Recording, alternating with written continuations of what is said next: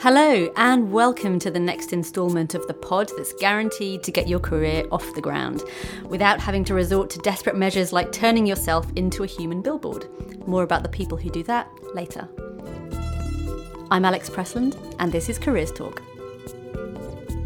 I'm filling in for LJ Filitrani, who's away this week. She's on a road trip across Italy as I speak with her brother, a transit van, and his pet cat Liam. We have a packed pod this week. For starters, our feature Just the Job is back, and we'll be selecting one of the most exciting jobs to appear on the Guardian Jobs site this week. This time, the role in the spotlight could see one lucky arts professional packing up and moving to Abu Dhabi. The very successful Sarah Boorman, marketing director of Island Records, will be telling us how she ended up working with top music acts like the Sugababes. He could have hated it, but by sheer luck, luck for me, he loved it. and they offered me a job. And we'll hear about all the extreme lengths job seekers are going to for attention. No, they're not running naked through the job centre. Well, not yet, anyway. Being in the high street in the lunch hour, it was just a, a pure fluke that there happened to be some reporters at the local Crown Court, and obviously it was in all of the newspapers. But first, Kerry, tell us about yesterday's Q&A. The main discussion this week was around mental health in the workplace which was particularly topical as it coincided with National Stress Awareness Week. And also, a few days ago, um, a survey came out about attitudes towards mental health. And just to give you a flavour of that, 92% of people believe admitting to a mental illness would damage or limit their career progression or you know chances of getting a job and 56% of those surveyed would not employ an individual even if they were the best candidate if they had a history of mental illness. That's shocking, isn't it? I know it is. It's it's really upsetting, really. But in the discussion, we're aiming to promote good mental health in the workplace and also debate how employees and employers can, you know, be protected and supported. So, who was on the panel? We had a really strong panel. Um, I wanted to give a special mention to Emma Mamo, uh, who is Senior Policy and Campaigns Officer at Mind. She was excellent and she leads Mind's work on employment. We also had Andrew Cowler and Pam Grove from ACAS, which is an organisation promoting employment relations and HR excellence. And we had representatives from mental health charities together and the Scottish Association for Mental Health and also the Royal College of Psychiatrists joined us as well. And so, what kind of themes were coming out? Well, we had one trend that was relating to um, disclosure about you know putting that information out there in the first instance of the application that you've got a mental illness or that you've had a history of trouble mental health and there were so many standout posts i mean some of them were quite moving too you know people coming to us sharing their experiences the barriers that they've got to finding work and you know their own troubles and and it was something that I wasn't sure people were going to do. I wasn't sure, you know, they'd want to come and talk about it, but they did, and it was really popular. And we had 86 posts in total, so it was it was a busy one. For example, we had Esgos, who'd had negative employment experiences. His problem was again with disclosure, whether he should be honest about his mental health history or not. He, he cited one example where he'd been in an interview that was going really well. He seemed to be impressing the interviewees, but when the issue about the, his uh, mental health came up because he'd indicated that he was disabled under the Disability Discrimination Act, he described about his depression that he'd had for sort of 20 years the body language of the interviewer changed completely and they were just then going through the motions were really perfunctory and he didn't get the job and he's sort of in this situation now where he doesn't know whether he should be honest about it or not because of the discrimination he faces. And so, and so, what were the experts on the panel advising? Well, there was a little bit of debate around that. Mind, for example, are campaigning for these pre-questionnaires about mental health to be scrapped completely, so people aren't at risk of discrimination. ACAS, however, advise anybody who comes under the protection of the DDA that if they feel they've not been successful of interview because of their disability, they can challenge it, even if it is at the interview stage, if it's relating to their disability. So that would apply in Esgos's case. Um, then we've got Together, who, while sympathetic to Mind's ban the questionnaire campaign, they see a benefit of disclosing this information at an early stage so, you know, employees can receive the support they need from their first day in the role. So it's quite a catch 22 but there's a lot of campaigning going on in order to sort of sort these problems out for both employees and employers And so, if our listeners want some advice following this podcast, are we going to list out all the information from the panelists on the site? Yeah, well, the Q and A is still open if anybody indeed wants to come and share their own experiences or post another question. But the panel also shared a lot of links and resources that are in place to support both employees and employers. So I'll make sure there's links to those underneath the podcast for anybody who wants to use them. Now to our guest, Sarah Boorman. Kerry, tell us more about Sarah. Well, I had a really interesting chat with Sarah. Lots of talk about the music biz, and I completely covet her job. She deals with artists like Amy Winehouse and the Sugababes, but she also has to be one of the busiest women in the music business. I mean, we were toing and froing so much, even just trying to pin her down for an interview. So that, that gives an insight into her job.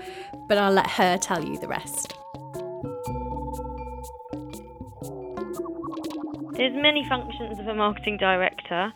There are a couple of artists that I look after myself. Those on a really big scale, like Amy Winehouse and Sugababes, I look after personally. But a large part of my job is assisting and coaching the product managers who look after some of the artists that come through the label. So have you been quite busy with Sugababes recently, you know, with the jigged lineup and that sort of thing? It's always fun and games. yeah, there's been an exciting new change in personnel. So yes, incredibly busy because we'd actually come some way down the line in terms of getting things together for the new record. So yes, been very busy with those ladies, but um, it's a really exciting time. They're they're definitely in a great place. I can feel that the world is waiting a little bit, so it's really nice to be working on a campaign that you know is going to have high visibility and people are excited about. So, what's your personal favourite aspect of your job? What do you enjoy most about it? Definitely the creative elements of it. I, I love pulling together teams that will create fantastic photo shoots and video shoots. Really privileged position to be in. Yeah, I've got to say, it sounds fun and glamorous and exciting, but there are any bits that, you know, that can be difficult or you don't enjoy so much? It's definitely not glamorous. It can definitely be fun. Um, and of course, there are moments of glamour. I still get excited about going to the Brits, even though I've been doing this for nearly 10 years. I bet. But it's incredibly hard work. It's not a job for somebody who likes to switch off. Working till nearly midnight, many nights you'll have gigs, and then you'll be on your BlackBerry. On your weekend, you're on the phone constantly. You're obsessing over the charts. You're on iTunes the minute your eyes are open on a Sunday morning. It's not a job for somebody who likes to switch off and relax it is a very much a lifestyle job. Well, tell me a little bit about how you got into this job. What's your career path been like, and how did you progress into your current role? Well, I'd always been really, really keen to work in music. I didn't want to be a musician, but I was definitely sure I wanted to work in something related to music. I studied psychology and I loved that at university, and I really wasn't sure about what my next moves would be. I decided to take the plunge and stand for president of my student union, um, mm. which was kind of out of character for me because I wasn't hugely political at university, and uh, marketed myself, which was my first sort of step into properly marketing, I guess, really, because I had to market myself. So I really enjoyed it and got elected, which I was thrilled about, quite shocked about. I actually wasn't expecting to win made some pretty yeah things that I'm still proud of today actually. And through some of those achievements one of them was um, setting up a much better set of entertainments and a great club night at my union. Mm. got approached by Ministry of Sound sort of the country's most innovative club brand at the time and got a really exciting opportunity just to start as a marketing junior there. After four years of that I was absolutely shattered. That really was a job where I worked around the clock. So I decided that I wanted to try my hand at something else and went into TV for a couple of years and then one day I just had an idea. I was working at a channel called Cartoon Network to turn one of my cartoons into the Sugababes. Took this into Island Records and pitched it to their MD, which is something that was quite terrifying, really. But I didn't realise the seniority of the person I was meeting. He could have hated it, but by sheer luck, luck for me, he loved it. and he ended up using this cartoon as a video to one of the singles that was then to come. So that's how I met Sugababes. We got on fantastically. I kept coming up with ideas for them because I was so excited to be working back in music. Mm. And they offered me a job. So that's how I got here. What would you sort of say the top maybe three or four things that somebody who's aspiring to work in the industry sort of needs to have? you need to care about music. It's not a job that you can do just because you think it's cool or looks fun. Yes, you need to be an innovator. You need to be culturally aware. You need to be in tune with what it is that people want from their artists. There are hundreds of applications for every job. And my advice for people that are trying to get on the ladder is please don't just send in bits of paper to record companies. You need to be actually doing things. You need to be at gigs. You need to be networking. You need to be um, making sure that you have an opinion about artists it's all very well saying that you did geography, history, and French, but I'd much rather know what you think about the new Sugababes and can they continue in the way that they have been for so many years? Or what do you think of the new Leona Lewis video and is X Factor fair? I would far rather know about what you would be doing if you were given an opportunity.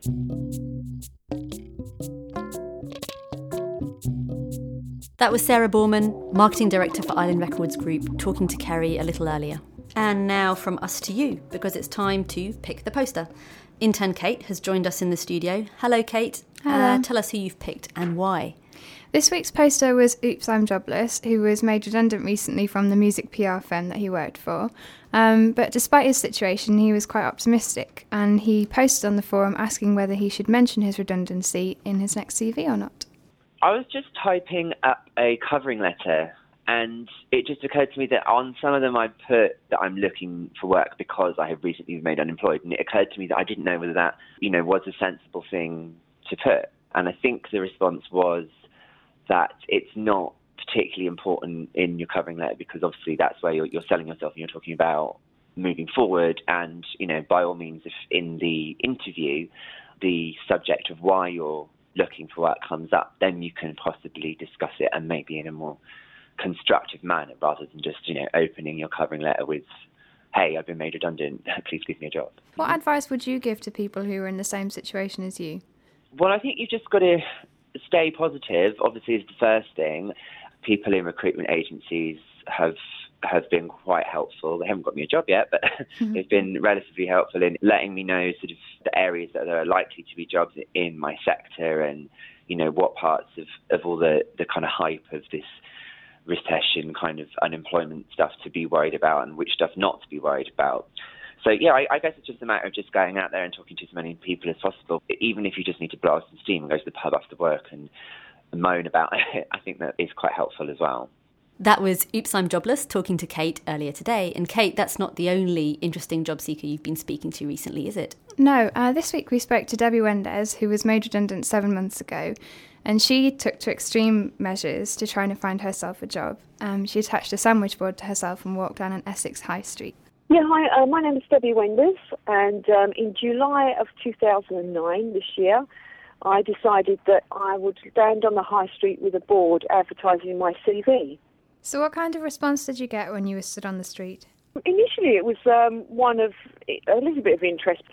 And then after a little while, people actually came over and started to congratulate me and said that how brave I was. And I had a lot of support. People were wandering up and down in their lunch hours and were popping back to see if I'd had any response. And I had a number of companies give me details of prospective employment in some of their other branches. So I, I did have some good response. Tell us a bit about what happened next. In the high street in the lunch hour, it was just a, a pure fluke that there happened to be some reporters at the local Crown Court and they saw me stood there and took some pictures, and obviously it was in all of the newspapers. On the back of that, I had hundreds and hundreds of people email me and phone me, wishing me well and saying, you know, what an amazing thing to do. And the job that I have now, I've been in for a couple of weeks, and I feel that the newspaper report did have some standing into them offering me the position. So far, I'm enjoying the job. The company is very good, and um, the people I'm, I'm working with are really, really lovely. So I feel that the article did go a little way to me gaining the employment. Yeah, I would definitely do it again. It sounds like you made the best of your situation. But what advice would you have for people who have been made redundant and are finding themselves in a similar situation to that you were? My advice would be you have to stay positive and you have to take it as um, an opening to something better. The way that I dealt with it is that I considered myself looking for a job to be a job in itself. And I would get up every morning at the same time as if I was going to work and then get onto my PC and just search as many sites as I could possibly get onto, look into all sorts of companies and their sites, see what vacancies they had, and just do that Monday to Friday. It doesn't matter how many rejections you get, just keep doing it, just keep plugging at it. That was Debbie Wenders talking to Kate a little earlier today. I really was hoping that she was going to be the person who had run through the job centre naked. But that's an extraordinary thing to do, putting a board on your back. It is, yeah. Sadly, we're still looking for the naked job centre runner. if you are out there, please get in touch. Um, no, Debbie's one of a new breed of job seeker that we've been hearing about recently who are going to extreme measures to find a job. And we've got another piece on the website this week from a guy called Gary Sullivan who's done something similar, which would be quite interesting. So if anybody else is out there and going to extreme measures, please get in touch because we'd like to hear from you. Now, on to our nearly new feature, Just the Job. Michael Levine from Guardian Jobs is here in the studio. What have you got for us this week, Michael? Well, uh, we've got a really exciting role with the Tourism Development Investment Company. Uh, they're looking for an exhibitions manager. Interesting. Uh, well, yeah, I mean, TDIC are looking to promote cultural tourism through an understanding of the Saadiyat Island. And they're doing that through the development of uh, new cultural uh, exhibitions um, and cultural district museums like the Louvre, the Guggenheim, and the National Museum. Uh, so basically, the role of exhibitions manager uh, is a really exciting opportunity for someone to assist in fostering awareness of these uh, museums. Basically, they'd be involved in planning exhibitions, educational activities, public programs, and publications, all designed to sort of encourage the community to support the Abu Dhabi cultural and artistic institutions. So this role is in Abu Dhabi, and I take it that would mean relocation to Abu Dhabi itself. Absolutely, as the colder winter sets in, everyone else is off on their holidays. It's a pretty How exciting nice. opportunity to uh, relocate to Abu Dhabi. Oh, what sort of environment would this person be working in, do you think? Well, Abu Dhabi is the capital of the UAE. Uh, it's about an hour down the road from Dubai, um, and it's got the largest population of the seven Emirates. So uh, there's a real sort of mix of nationalities there that form a, quite a diverse society.